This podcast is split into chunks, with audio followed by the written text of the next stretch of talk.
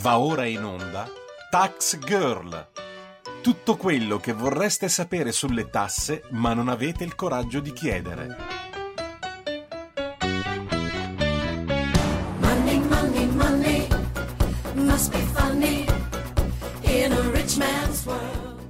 Buongiorno e buon sabato mattina, io sono Giorgia Pacione di Belle, questo è Tax Girl, l'appuntamento settimanale di Radio Libertà con il fisco. Bene, allora una settimana abbastanza intensa, anche se eh, il caldo diciamo non aiuta di certo eh, molti politici a ragionare, però diciamo che è stata una settimana abbastanza intensa per quanto riguarda i provvedimenti. Lato fiscale, poi ve ne parlerò, eh, la delega fiscale sembrava arenata, poi c'è stato, sembra, almeno anche perché prima di cantare vittoria mh, eh, insomma, bisogna vedere i fatti, uno scatto da parte del Premier Draghi e soprattutto sembra che sempre di più la delega fiscale sia eh, collegato al, ehm, al disegno di legge sulla concorrenza.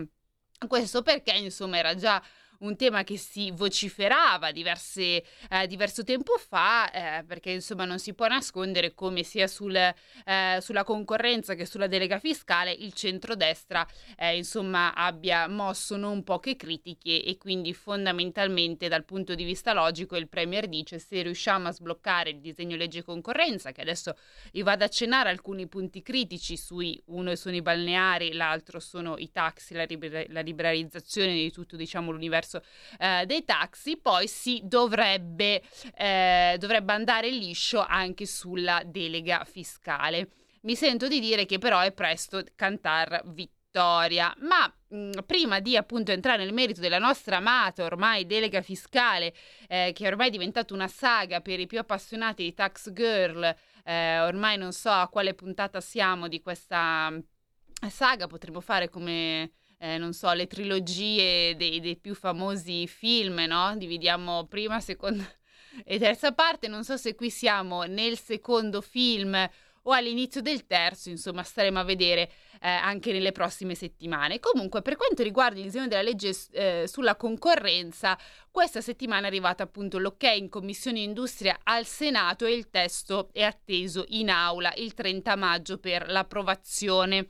Attenzione però perché si preannuncia un passaggio parlamentare molto tormentato soprattutto alla Camera, perché come avevo già iniziato ad accennare le tensioni ci sono soprattutto sul tema dei taxi. Allora, c'è questo fermento sui taxi perché, come vi ho detto, la palla dopo il Senato passerà ovviamente alla Camera, eh, dove il governo ha l'obiettivo di chiudere nella prima metà di luglio per poi avere il tempo di definire tutti i decreti attuativi entro l'anno in modo da andare a rispettare le scadenze fissate all'interno del PNRR per insomma le varie eh, riforme inserite all'interno di questo documento. Come però, eh, ehm, insomma, probabilmente sarà, ci sarà un passaggio parlamentare a Montecitorio abbastanza eh, tormentato, soprattutto mh, diciamo a causa eh, dei deputati della Lega e ne, in particolare per Elena Maccanti, che è capogruppo in Commissione Trasporti, ed Edoardo Rixi, che è responsabile nazionale infrastrutture. E perché? Perché loro hanno già chiarito, insomma, anche in anteprima, eh, che loro vogliono lo stralcio dell'articolo 8 sulla riforma dei taxi. Voi vi chiederete, ma come mai? Cos'è che contiene questo articolo 8 che sta facendo indispettire tanto? questi due eh, insomma capigruppo e soprattutto la Lega. Allora, l'articolo 8 contiene una delega al governo eh, in modo che poi successivamente il governo dovrà adottare un decreto legislativo per la revisione della disciplina in materia di trasporto pubblico non di linea ergo anche i taxi. E vediamo un po' quali sono i punti più controversi. Allora, il primo è l'adeguamento dell'offerta di servizi alle forme di mobilità che si svolgono mediante l'applicazione web che utilizzano piattaforme tecnologiche per l'interconnessione dei passeggeri e dei eh, conducenti. Ovviamente qua fateci caso, ci sono già alcune parole che vi suonano, cioè ovvero piattaforme tecnologiche, interconnessione.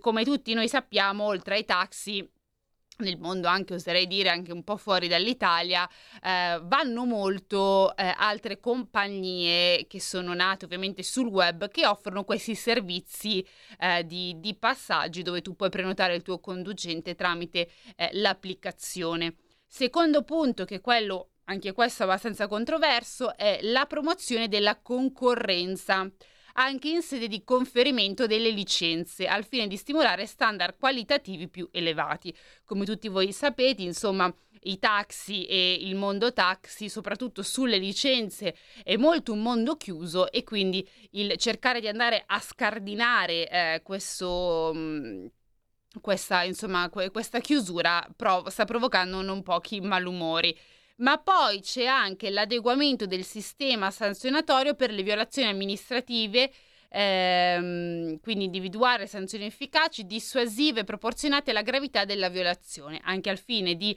contrastare l'esercizio non autorizzato del servizio di trasporto pubblico, eh, demandando la competenza per erogazione delle sanzioni amministrative agli enti locali. Beh, qui in sostanza stabiliti i criteri base, poi dice dobbiamo anche stabilire delle regole per chi viola ovviamente le regole appena che sono state eh, imputate. Quindi sui taxi questi sono i tre punti eh, insomma, eh, su cui si discuterà anche nelle prossime settimane. Eh, passiamo ai balneari. Balneari avrete sentito comunque anche ormai diverse volte eh, questa settimana eh, in diversi telegiornali, quindi alla televisione, che si è arrivato a un accordo e questo accordo che cos'è?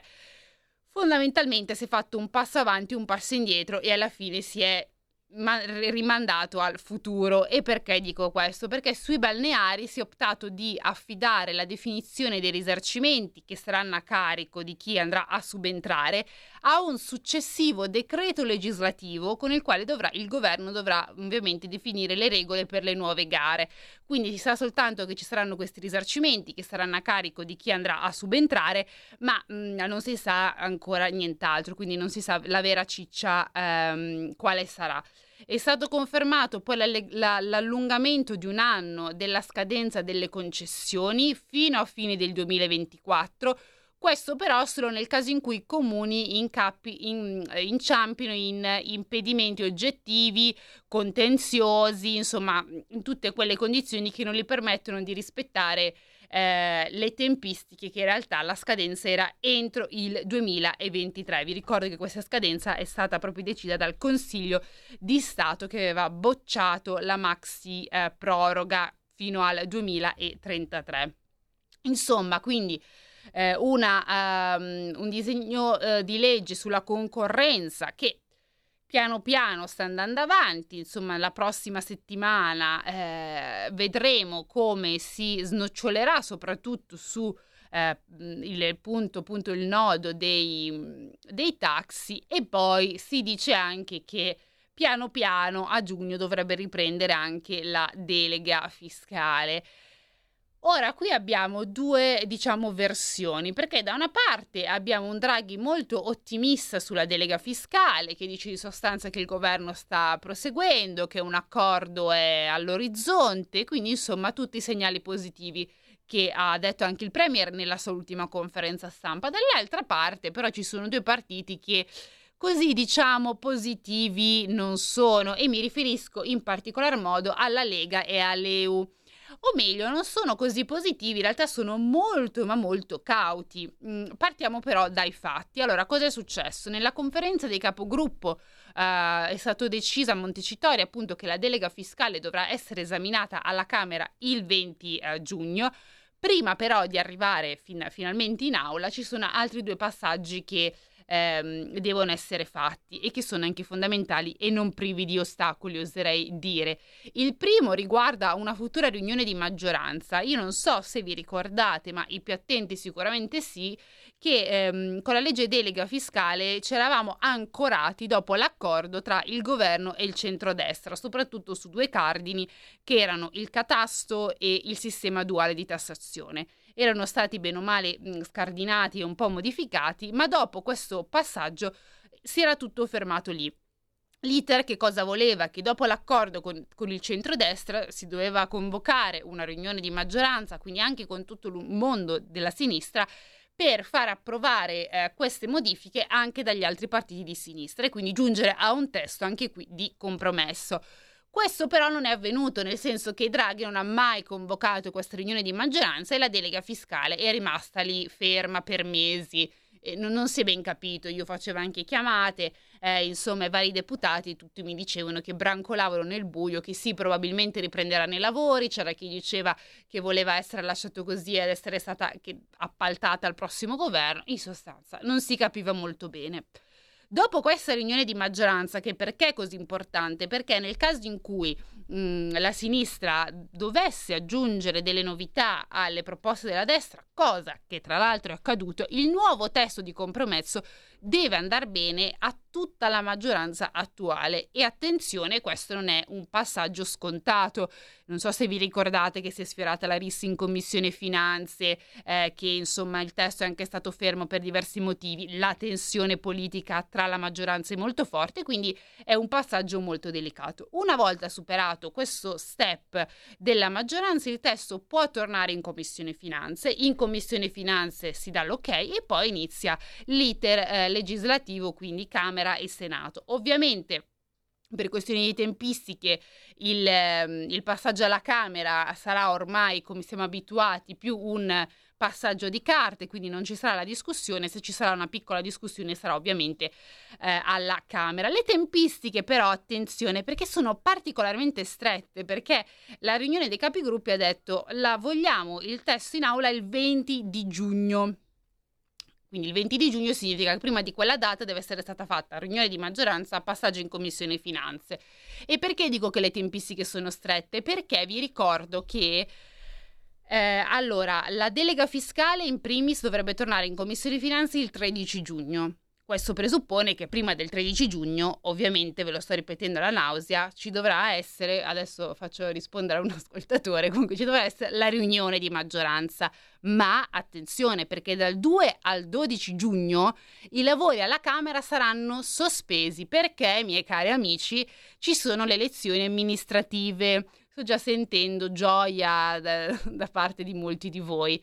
Eh, quindi questo significa che i tempi sono veramente, veramente risicati e stretti, perché dal 2 al 12 giugno non ci sarà niente. Il 13 ci sarà la riunione in Commissione Finanze. Il CREG presuppone che in piena campagna elettorale per le elezioni amministrative, e sappiamo tutti quanto i politici siano sul pezzo e soprattutto su tematiche fiscali quando si tratta di eh, campagna elettorale, si chiede di fare una riunione di maggioranza su un tema così delicato. Posso dire, mi sembra follia più totale eh, questo pseudo calendario.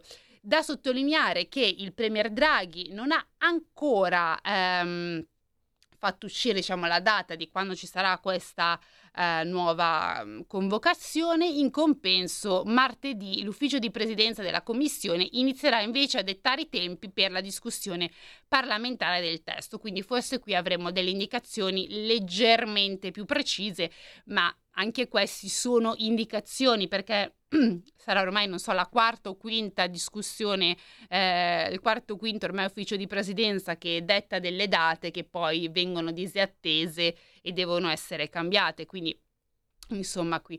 Ma come mai vi dicevo che Lega e Leu eh, non sono tanto positivi su questo nuovo testo? Allora, vi faccio un esempio. Maria Cecilia Guerra per chi se lo ricorda, è, ve lo ricordo essere la sottosegretaria al MEF, tra l'altro, oltre che eh, essere del partito appunto di Leo, ha fatto sapere che Libero Uguali, per esempio, non voterà l'articolo 2 della legge delega.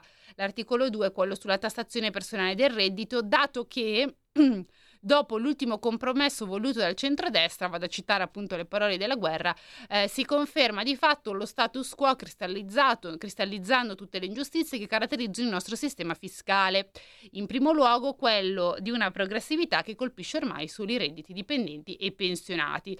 Dall'altra parte abbiamo il carroccio e loro che cosa dicono? Ci sono diversi deputati della Lega che in realtà a domanda ma quindi c'è stato un accordo, non si farà più, non farete più, diciamo, ostruzioni, non, non, non vi opporrete più, direte un sì eh, convinto. Mi hanno detto attenzione, aspettiamo, perché prima vogliamo vedere il testo finale e poi da lì capiremo effettivamente il da farsi. Cioè la logica è il centro-sinistra ha chiesto già delle modifiche all'accordo che il centrodestra ha fatto, quindi loro dicono noi non è che diamo un sì a scatola chiusa, vediamo il testo finale che cosa, eh, che cosa viene fuori e da quello insomma poi capiremo anche il da farsi. Poco contenti della delega fiscale sono anche i sindacati perché eh, loro fondamentalmente dicono che l'IRPEF mh, è pagato soprattutto dai dipendenti, dai pensionati e quindi che è importante, si deve affrontare il nodo dell'evasione fiscale e soprattutto chiedono una convocazione al... Um, al governo, quindi chiedono che i sindacati siano sentiti al governo. Un po' meno polemico il Movimento 5 Stelle, che in realtà è soddisfatto dell'accordo raggiunto e poi parte all'attacco della Lega, appunto sostenendo che eh, non, eh, insomma, non, è cambiato niente, che l'accordo che ha fatto il centrodestra, eh, soprattutto sul catasto, mh, valeva poco niente, che si è cambiato poco. In sostanza loro dicono andiamo avanti soprattutto sul cashback fiscale. Io però vorrei ricordare ai nostri amici 5 Stelle che il cashback fiscale è bellissimo come programma, ma è pura fantasia applicarlo nella realtà. Vi avevo già spiegato il motivo perché fondamentalmente il cashback fiscale è la fine rappresenta la fine di un processo che deve vedere una revisione a monte di tutto il sistema delle detrazioni e deduzioni fiscali, non soltanto mh, mm, parliamo di un riordino in toto delle, delle appunto spese fiscali, ma anche della logica che sta alla base, cioè adesso abbiamo alcuni eh, cittadini che eh, godono appunto delle detrazioni e deduzioni fiscali, altri no, la differenza è dipendenti, lavoratori dipendenti, pensionati, non dipendenti, eccetera. Con il cashback fiscale si dovrebbe rivedere anche questo sistema in toto. Si dovrebbe dire: perfetto, che signori, che cosa vogliamo fare? Vogliamo dare queste detrazioni a tutti e quindi cosa significa? Che tutti percepiranno, perci- andranno a prendere un po' meno?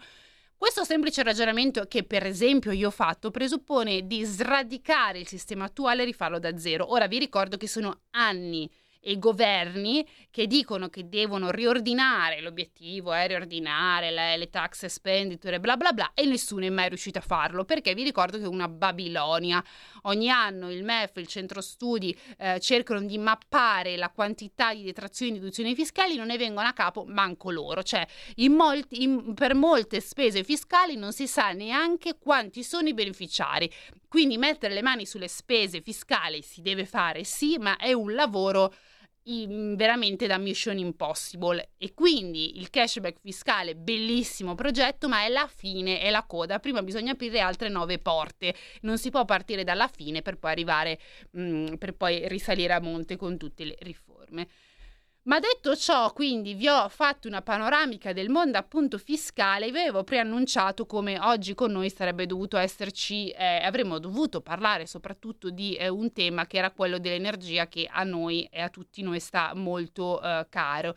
Però il nostro ospite mh, mm, non è potuto essere qui con noi questa mattina semplicemente perché non aveva la voce e direi che in radio non avere la voce è un problemino, direi di non poco conto, quindi eh, rinvitiamo ufficialmente Luca, eh, insomma già il prossimo sabato, sperando che nel mentre la settimana gli porti consiglio, eh, diciamo a Luca di non andare a concerti o a fare a, allo stadio a urlare e di preservare le sue corde vocali. Eh, comunque non ci ha lasciato del tutto scoperti perché ho chiesto a Luca mh, di rispondermi ad alcune domande soprattutto sul prezzo dell'energia. Vado velocemente con la prima perché siamo eh, proprio quasi in chiusura del primo blocco. Io gli ho chiesto a Luca se siamo in un trend discendente che si sta consolidando del prezzo dell'energia. E perché vi dico questo? Perché il prezzo dell'energia ha avuto un calo nella settimana che è andata dal 16 al 22 maggio e quindi la domanda è, siamo di fronte a un trend che potrebbe essere un trend di cale, quindi anche un sospiro per le famiglie italiane, oppure è stato soltanto un episodio sporadico? E Luca mi ha scritto appunto questa risposta. Allora, di certo ci sono alcuni fattori positivi che ci permettono di dire che si è raggiunto una fase di assestamento dei prezzi dell'energia e del gas.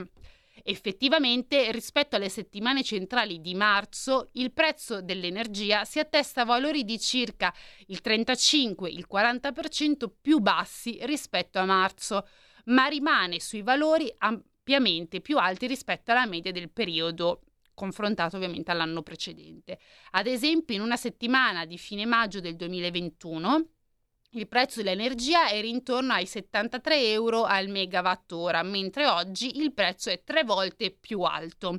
Quindi si dice sì, è vero, siamo in un trend eh, leggermente discendente, i prezzi stanno calando, però attenzione perché rispetto all'anno passato in realtà siamo a prezzi nettamente più alti, quindi tre volte più alti rispetto al 2021. Ad ogni modo, in questa fase è possibile eh, prevedere un mantenimento di questi livelli di prezzo anche in considerazione di una stagnazione sul fronte guerra. Nonostante il, ta- il, il tanto chiacchierare, le svariate minacce, non ci sono stati blocchi importanti nell'export di gas da parte della Russia, tranquillizzando di fatto i mercati, quindi questo è sicuramente un aspetto positivo. Di certo l'arrivo delle temperature estive rappresenta un nuovo test sui prezzi, se l'estate sarà con temperature sopra la media, io direi che speriamo tutte di no, ma diciamo che questo mese di maggio non ci sta dando, uh, non ci sta facendo presagire un, un'estate molto mite. Ovviamente lui dice se ci sarà un'estate troppo calda la domanda di energia nazionale crescerà a seguito e quindi aumenteranno i consumi legati all'aria condizionata. Sarà importante capire quanto potranno aiutarci i quantitativi di energia che, a, che, riusciremo a produrre dalle fonti rinnovabili e quindi lui dice soprattutto parlo quindi del sole, quindi pannelli solari. Eh, che stando eh, in estate abbiamo certezza che ci sarà, ma anche e soprattutto all'eolico e idroelettrico. Dall'altra parte ci si augura eh, possono arrivare decrementi dei prezzi da un'evoluzione positiva nella risoluzione del conflitto Russia-Ucraina. Quindi fondamentalmente Luca che è molto esperto del settore energetico, ci dice non è tutto rose e fiori, però forse vediamo la luce in fondo al tunnel. Bisogna un attimo eh, essere cauti, vedere come va l'estate, però forse stiamo arrivando a un punto di discesa. Continueremo a parlare di energia nella seconda parte, io aprirò anche le chiamate nella seconda parte, ma adesso una breve pausa.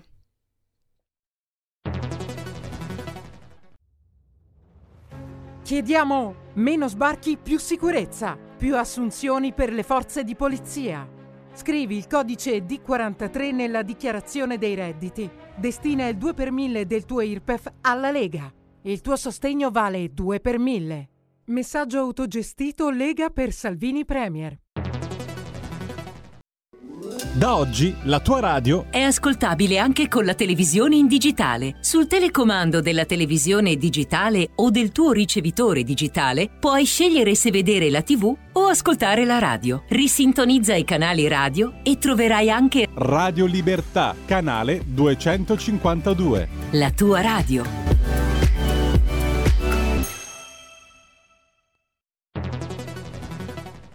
La radio è sempre di più ovunque. Io la radio la ascolto in auto con tutti i nuovi programmi, perché ho la radio DAB. E tu? Io al lavoro ascolto la radio dal mio computer. E tu? Io a casa l'ascolto dalla mia TV. E tu? Io l'ascolto dal mio telefonino, con Radio Player, l'app delle radio italiane. E tu? Io la radio l'ascolto con lo smart speaker. Oggi 35 milioni di italiani ascoltano la radio così. E tu? La radio, ovunque, sempre di più. Anche Radio Libertà è su Radio Player Italia.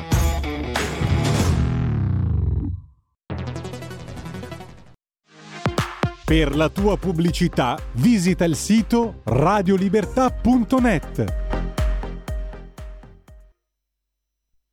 What's cool? It's you.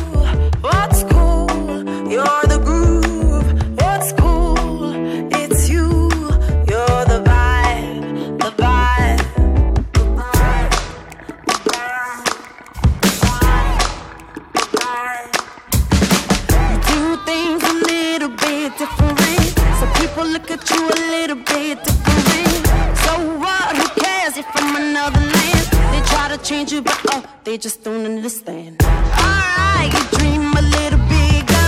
Look to the sky, you see a little bit clearer.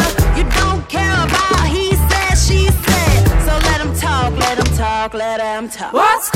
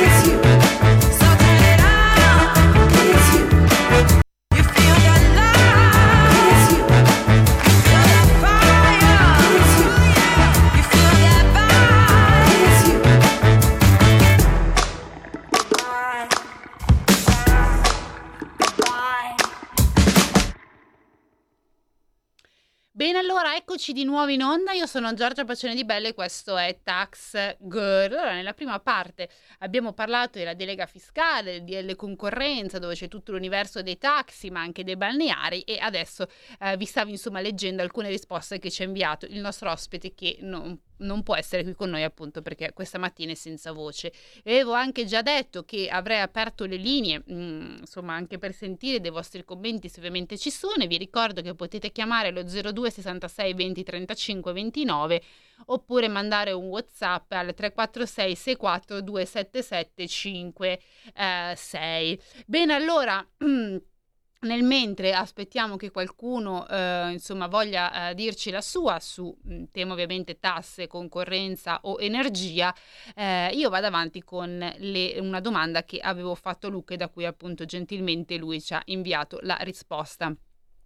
Eh, non so se vi ricordate, ma diversi, ormai forse un mesetto fa, avevo anche accennato a come lato energia ehm, l'Unione Europea stesse facendo molta, ma molta fatica a trovare un accordo perché i diversi Stati membri hanno eh, condizioni, diciamo, energetiche diverse, ehm, hanno mix energetici diversi, hanno interessi soprattutto economici e politici molto diversi e quindi le, li rendono difficile prendere delle decisioni unitarie soprattutto su ehm, anche gli strumenti da mettere in campo per cercare di contrastare questa impennata dei prezzi. Eh, su una linea eh, invece eh, diciamo simile e quindi diciamo a blocco unito sono andati anche per diverso tempo e continuano Spagna, Portogallo e anche l'Italia. Eh, soprattutto nell'ultimo eh, Consiglio europeo Spagna e Portogallo hanno proposto eh, di mettere un tetto al prezzo dell'energia a 40 euro al megawatt ora. Eh, ovviamente questo significa che un prezzo che si applicherà alla vendita, quindi i fornitori l'acquistano al prezzo che attualmente è sul mercato e va a incidere soltanto sui consumatori finali. Io quello che avevo chiesto a Luca era eh, due cose. La prima, se eh, questo aiuterà i consumatori finali, quindi a tirare un ulteriore sospiro di, un ulteriore sospiro di sollievo e soprattutto se per le imprese però eh, del settore energetico è un bene o un male cioè se questa decisione potrà incidere anche negativamente su di loro. E lui mi ha risposto come appunto la Spagna ha approvato sabato scorso il decreto sul tetto temporaneo al prezzo di gas per la produzione termoelettrica, misura che nella previsione eh, del governo dovrebbe consentire una riduzione del prezzo medio dell'elettricità all'ingrosso di circa il 30%. Quindi insomma già qui siamo alla Spagna che di sua iniziativa ha introdotto una misura per mettere un tetto. Prima di ascoltare l'ascoltatore, scusate il gioco di parole, vi volevo ricordare un piccolo dettaglio che lo stesso Gentiloni, eh, ma anche lo stesso Drag, avevano detto come ehm, agire in modo singolo, cioè un singolo paese imporre eh, un tetto sul, anche lo stesso Cingolani, un tetto come ha fatto la Spagna, un po' da suicidio perché essendo in un mercato globale e collegato a 360 gradi, eh, alla fine ti produceva a te più danni a livello di singolo Stato che benefici. Ma poi andremo avanti con la risposta. Intanto, per non far aspettare appunto l'ascoltatore che mh, insomma vuole mh, parlare, diamo la linea subito a chiunque tu sia. Ciao! Sì, ciao, sono Massimiliano. Ciao. Ascolta, non so se la mia domanda è attinente, eh, però l'IRAP è sempre una, ta- una tassa per cui mi potresti dare una delucidazione. Allora, visto che prima hai parlato di qualche governante italiano, no? E questa cosa, da, da quello che mi è capitato, mi fa sempre convincere che, ragazzi, cagare, scemo. Pronto? Sì? Avevo davanti quattro, quattro ciclisti che occupavano tutta la strada. Vabbè, senti, ad ogni modo, mi arriva una, un comunicato dall'Agenzia delle Entrate per quanto riguarda l'IRAP del 2017. 2017. E praticamente mi, mi dicono che io non ho pagato 500 euro di, di acconto, che cosa, la cosa mi sembra strana, forse sarà stata una dimenticanza.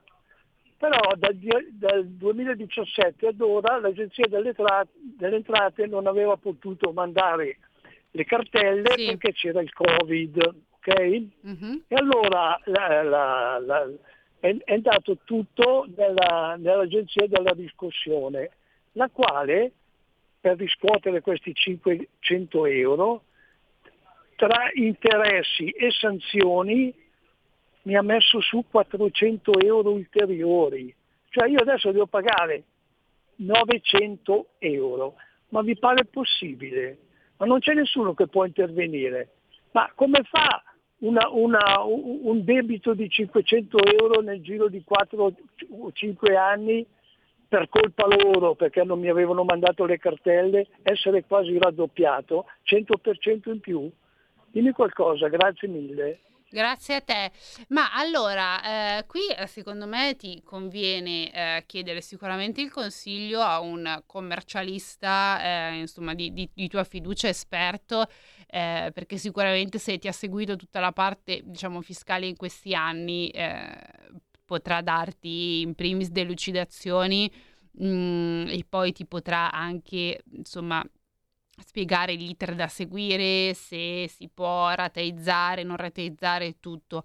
È vero che le- adesso hanno ripreso, l'Agenzia delle Entrate ha ripreso a mandare appunto le cartelle e purtroppo sono cartelle salate, adesso non mi ricordo eh, dove, però piano piano adesso stanno riniziando la riscossione e sì, purtroppo gli interessi sono molto alti. Adesso mi sembra che hai detto comunque del 2017 e certo tu dici ma non è colpa mia perché è stato bloccata a causa Covid, non è che non ho voluto eh, pagare o, o altro. Il problema è che qua si dice sempre che mh, si parla di fisco amico, ma in realtà eh, il fisco in questo caso non è mai amico, eh, ma in realtà non è mai eh, amico. Il il problema eh, che ruota, e questo nell'esempio calzante, che da un errore, una dimenticanza, eh, che uno magari fa in buona fede, come ha fatto il nostro ascoltatore che non è che voleva evadere l'IRAP, eh, adesso eh, insomma gli è stato rincarato la dose come se addirittura lui avesse voluto evadere una, un- una tassa e questo perché si parte sempre dal presupposto che i contribuenti siano in malafede quando e se compiono errori. Io comunque ti invito per prima cosa a verificare se effettivamente tu mh, hai veramente non saldato questo debito perché può essere anche che sia stata l'amministrazione stessa a compiere un errore di valutazione. Quindi io prima, forse in te, mi andrei a assicurare con il commercialista che tu effettivamente hai pagato, eh, che tu effettivamente hai pagato o meno questo debito. Una volta appurato che non hai, eh, non hai appunto purtroppo ti sei dimenticato di saldare questa rata, eh, insomma cerca di capire eh, se ci sono agevolazioni a, a tuo, insomma nel tuo caso il tuo vantaggio. Io l'unica cosa che Posso dirti che però eh, varrà insomma per il futuro e che all'interno eh, che l'IRAP, eh, quindi imposta regionale sulle attività produttive, sarà abolita in modo graduale. Ci sono state delle norme che l'hanno l'hanno- la stanno cercando di abolire, già nell'ultima manovra è stata cancellata per le persone fisiche con la partita IVA, ora i decreti attuativi appunto dovranno a- mettere a segnale gli step eh, successivi, quindi l'obiettivo è che prima andrà a scomparire per le società di persone, gli studi associati, società tra professionisti e poi anche per le società eh, di, ehm, di capitali. Eh, questo ovviamente vale per il futuro, per i prossimi anni. Eh, diciamo, per il tuo caso nello specifico, ecco, secondo me la, la risposta migliore te la può dare comunque un commercialista eh, che magari ti ha tenuto soprattutto la contabilità e soprattutto vai a vedere se effettivamente ti sei dimenticato di questo, di questo pagamento oppure no, perché molto spesso capita anche che sia l'agenzia delle entrate e riscossione a fare degli errori, ci sono sempre delle persone umane che lavorano là dietro, non sono dei, dei robot infallibili. Comunque, dopo insomma questa chiamata che dà un po' il trend anche del, eh, del fisco con cui ci troviamo a combattere eh, tutti i giorni, si parla molto spesso di fisco amico, ma insomma qui abbiamo avuto una mh, testimonianza di come il fisco non sia quasi mai amico. Eh, devo dire che anche nella delega fiscale, adesso mi ha fatto venire in mente il nostro ascoltatore, c'era anche un, un emendamento che purtroppo, io dico ahimè, è stato bocciato, che andava in qualche modo a rivedere, a- voleva in qualche modo tutelare, c'era lo statuto del contribuente, quindi andare a tutelare maggiormente il contribuente nei confronti dell'agenzia eh, delle entrate, agenzia entrate e riscussione, eh, quindi per cercare di bilanciare un po' a questo anche strapotere che sta avendo sempre di più il fisco sopra noi contribuenti. Mi permetto di dire che sì, alle volte sicuramente ci sono persone che non pagano le tasse perché vogliono evaderle, ma altrettante volte ci sono persone che magari per una dimenticanza, per un click che si dimenticano a fare sul proprio 730 su altro, lo fanno in assoluta buona fede e non possono essere trattati alla stregua di evasori fiscali, anche perché parliamoci chiaramente, l'evasione non sta e non si combatte mettendo sanzioni così alte come adesso forse sarà costretto a pagare questo nostro ascoltatore. L'evasione sta da altra parte con persone molto ma molto più furbe e che tendenzialmente non si fanno beccare. Ma eh, mi dicono che c'è un altro ascoltatore, quindi mm, ciao, buongiorno, chi Pronto? sei? Sì. Pronto, sono Luisa di Varese. Sì. Volevo dire come tutto va di traverso. Ecco. Gennaio bolletta che vivo da sola, no? Mhm.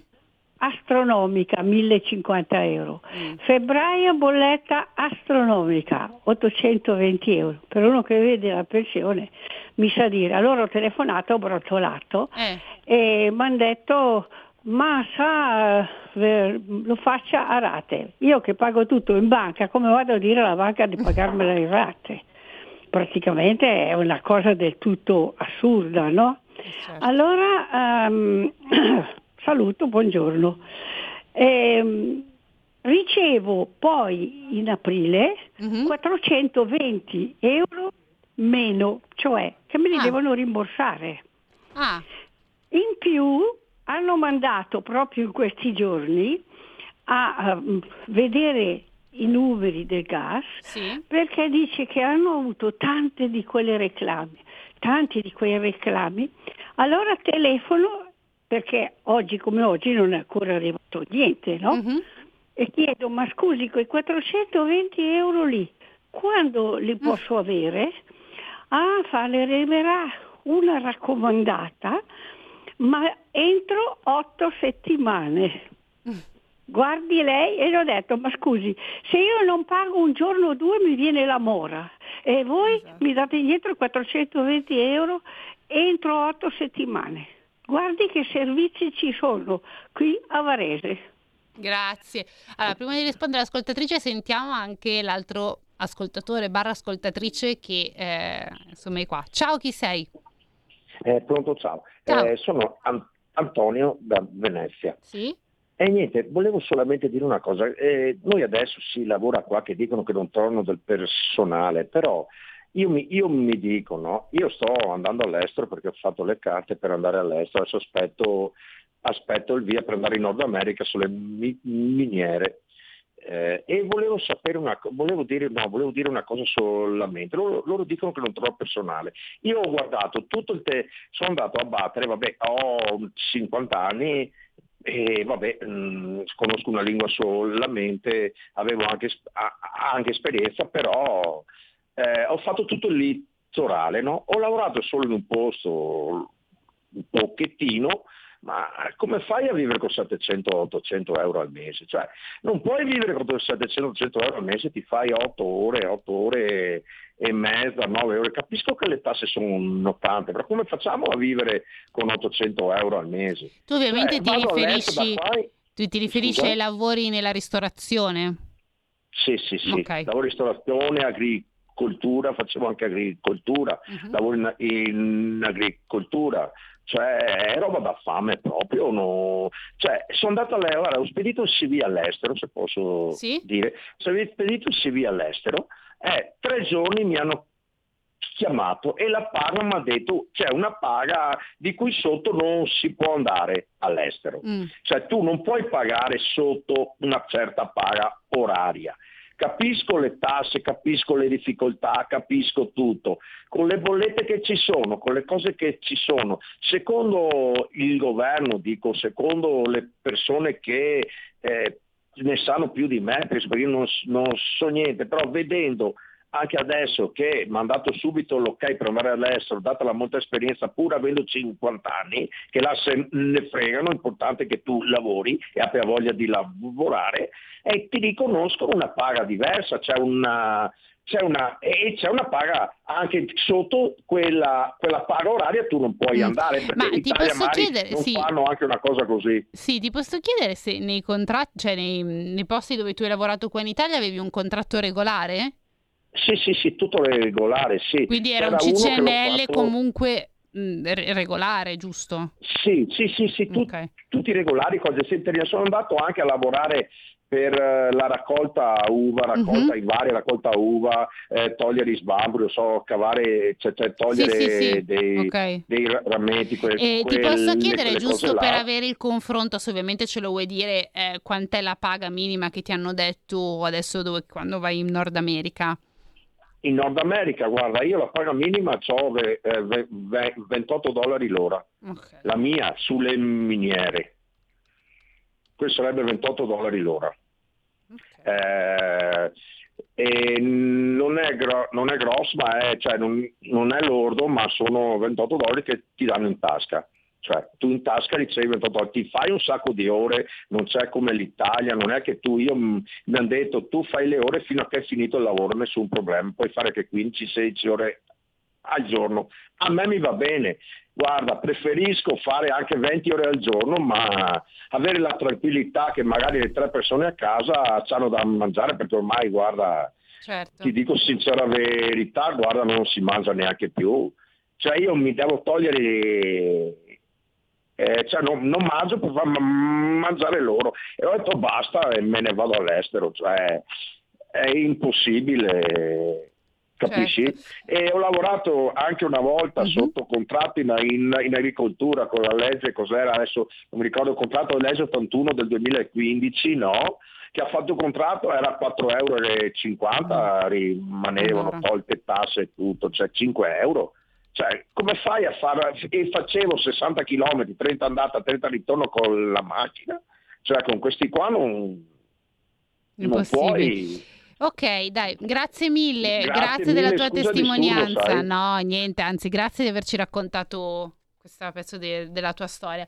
Ma allora, questa, mh, questa testimonianza di questo, diciamo, ascoltatore direi che è molto interessante ed è uno spaccato della, della realtà italiana che eh, secondo me fa bene ad essere raccontato e deve essere sempre di più raccontato. Perché gli ho chiesto se era appunto nel settore della ristorazione, pulimetto, ristorazione e agricoltura? Perché ultimamente ci sono diversi anche cuochi che a me viene da dire anche alcuni eh, stellati o meno, molti eh, che ha- hanno ristoranti che ti fanno pagare come stellato, ma di stellato non hanno niente, manco una stella, eh, aperta e chiusa parentesi, che si sono lamentati anche più volte dicendo ah ma noi non riusciamo a trovare il personale, soprattutto nei periodi di festa, soprattutto estivi, e io un ragionamento che molto spesso mi veniva da fare è ma possibile che ci sia sempre la solita retorica dei giovani che non hanno voglia di lavorare, che non hanno voglia di far niente, giovani o comunque meno giovani, no?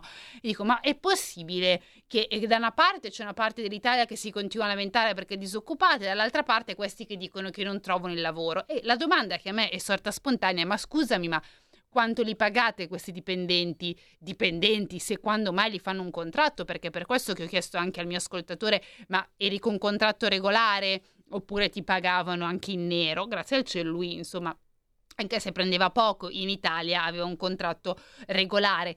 E, e, e, qui abbiamo la testimonianza di insomma questo radioascoltatore che anche nel settore della ristorazione prendeva 700-800 euro al mese, che mi pare follia più totale. No? Io non sono a favore del reddito di cittadinanza, come più volte insomma non ne ho fatto mistero perché reputo che sia una misura sbagliata e che non aiuti a trovare il lavoro e soprattutto che eh, non dia il giusto incentivo, la giusta spinta per andare a lavorare, ma perdonatemi, ma una persona di 50 anni con 700-800 euro al mese e, e, in confronto si potrebbe prendere 500 anche più euro al mese eh, stando a casa, io voglio dire, ma chi è che non ci penserebbe? Ma soprattutto il punto è garantire un livello eh, 4, cioè 5 euro all'ora, ma che cosa ci fai con 5 euro all'ora? Ma sia se sei giovane, ma sia se sei appunto come il signore a 50 anni. Il problema qui non è tanto il reddito di cittadinanza, il reddito di cittadinanza è una parte che va a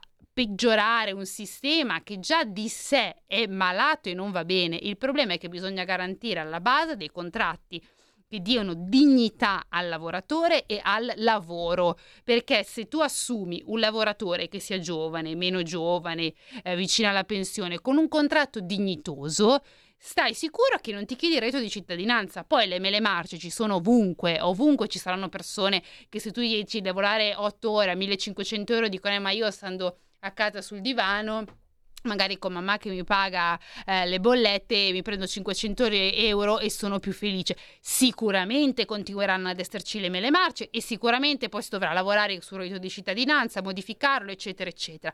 Ma iniziamo anche alla base come ho detto prima non alla fine non andiamo al problema finale andiamo al problema iniziale. Il problema sono che qui ci sono dei contratti e anche dei CCNL il problema non è dare il reddito eh, minimo scusate o il, il salario minimo. Il problema è che ci sono dei del CCNL nazionale, devono essere rivisti questi e adattati alle condizioni attuali. Ci sono diversi paesi che per esempio adattano eh, gli stipendi al, all'inflazione, quindi anche al costo della vita. In Italia non soltanto non abbiamo avuto un aumento eh, degli stipendi, ma non abbiamo neanche questa, mettiamo così, sistema che adatti il nostro stipendio al livello dell'inflazione e questo è imbarazzante. L'ultima chiamata al volo perché poi siamo in chiusura. Ciao, chi sei? Ciao, buongiorno, sono Angelo da Novara. Ciao. Eh, ho fatto la doccia e poi ho, messo, ho acceso la radio, mm. sento sta roba qui, ma è possibile non avere un'idea di quanto guadagna un cameriere? Allora, il stipendio minimo è 12,31 euro l'ora, va bene? Sì. Questo da contratto. Per cui se uno si fa 8 ore al giorno siamo intorno ai 100 euro, 90-100 euro, saranno pure lordi. Eh, vabbè, questo è, ma non è, non è i 600-700 euro al mese, diventano 1.800-2.000. Non è così difficile saperlo. Ok, questa è la sua esperienza perché lei ha fatto il cameriere, perché... No, io ho fatto un'indagine, io faccio tutt'altro, io ero il numero 3 di una banca, però siccome mi sono interessato di queste mm-hmm. cose e me ne continuo a interessare come della finanza, come del fatto che qui i tassi di interesse a zero ci mangia l'inflazione, eccetera, non se ne parla, ogni tanto sento delle cose assurde. Ci stupiamo che la gente... Sono anch'io contrario al reddito di cittadinanza perché è in grado di lavorare, di cercarsi un lavoro, ovvio, certo. non quelli assistiti. E sono perfettamente d'accordo. Ma leviamo la scusa a questi che stanno, io vedo i bar pieni di giovanotti, di gente 30-40 anni che fa le 700-800, ma insomma l'abbiamo smettere Comunque 12-13 euro all'ora sono stipendi minimi che si guadagnano dappertutto e quindi 10 ore sarebbero 120, eh, 8 ore sono intorno ai 90, 95, 100 che in un mese fanno tranquillamente 1.800-2.000 euro. Non siamo alla fame come dice qualcuno, ecco, ma volevo portare questo contributo. Ma sicuramente molto interessante. Io però eh, appunto ho chiesto anche al nostro ascoltatore precedente se lui era assunto con contratti regolari. Allora la domanda mi viene, eh, che contratto era?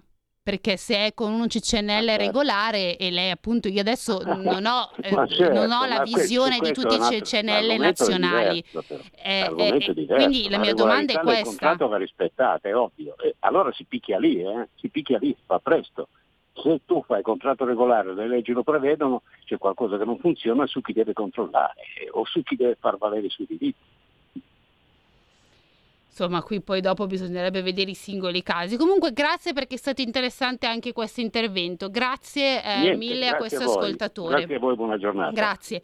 Allora, eh, adesso qui non possiamo dire se uno o l'altro ascoltatore ha ragione, eh, insomma, bisognerebbe andare a vedere. Io adesso vediamo se si riesco a fare eh, una ricerca al volo, ma il tempo, insomma, è quello eh, che è dei CCNL, appunto della eh, ristorazione. eh, insomma, vedo qui tipo di contratti, turismo, pubblici, ristorazione. Vediamo qua, eh, vediamo un po' se riusciamo al volo a vedere. Eh no, perché insomma qua bisognerebbe fare un attimo una ricerca più approfondita, magari la prossima volta eh, vediamo un po' che cosa ne esce fuori da un CCNL eh, nazionale appunto della ristorazione. In questo caso il nostro ascoltatore dice che lo stipendio va a 12,3 euro l'ora, rimane appunto, come ho detto, il gap del... Io ho appunto chiesto al nostro ascoltatore ancora precedente se era un CCNL assunto con un CCNL nazionale, quindi con un contratto regolare, oppure se era pagato in nero e mi è stato risposto di sì. Quindi insomma, qui il problema rimarrà. Io adesso mi andrò appunto a informare ehm, faremo- farò questa brevissima ricerca che però adesso essendo finita la trasmissione non posso concludere su effettivamente eh, quanto è lo stipendio minimo di- nel CCNL Nazionale Ristorazione e vi darò la risposta il prossimo sabato. Grazie ancora a tutti voi che siete intervenuti e noi ci vediamo appunto il prossimo sabato e grazie ancora. Buon weekend a tutti. Avete ascoltato Tax Girl.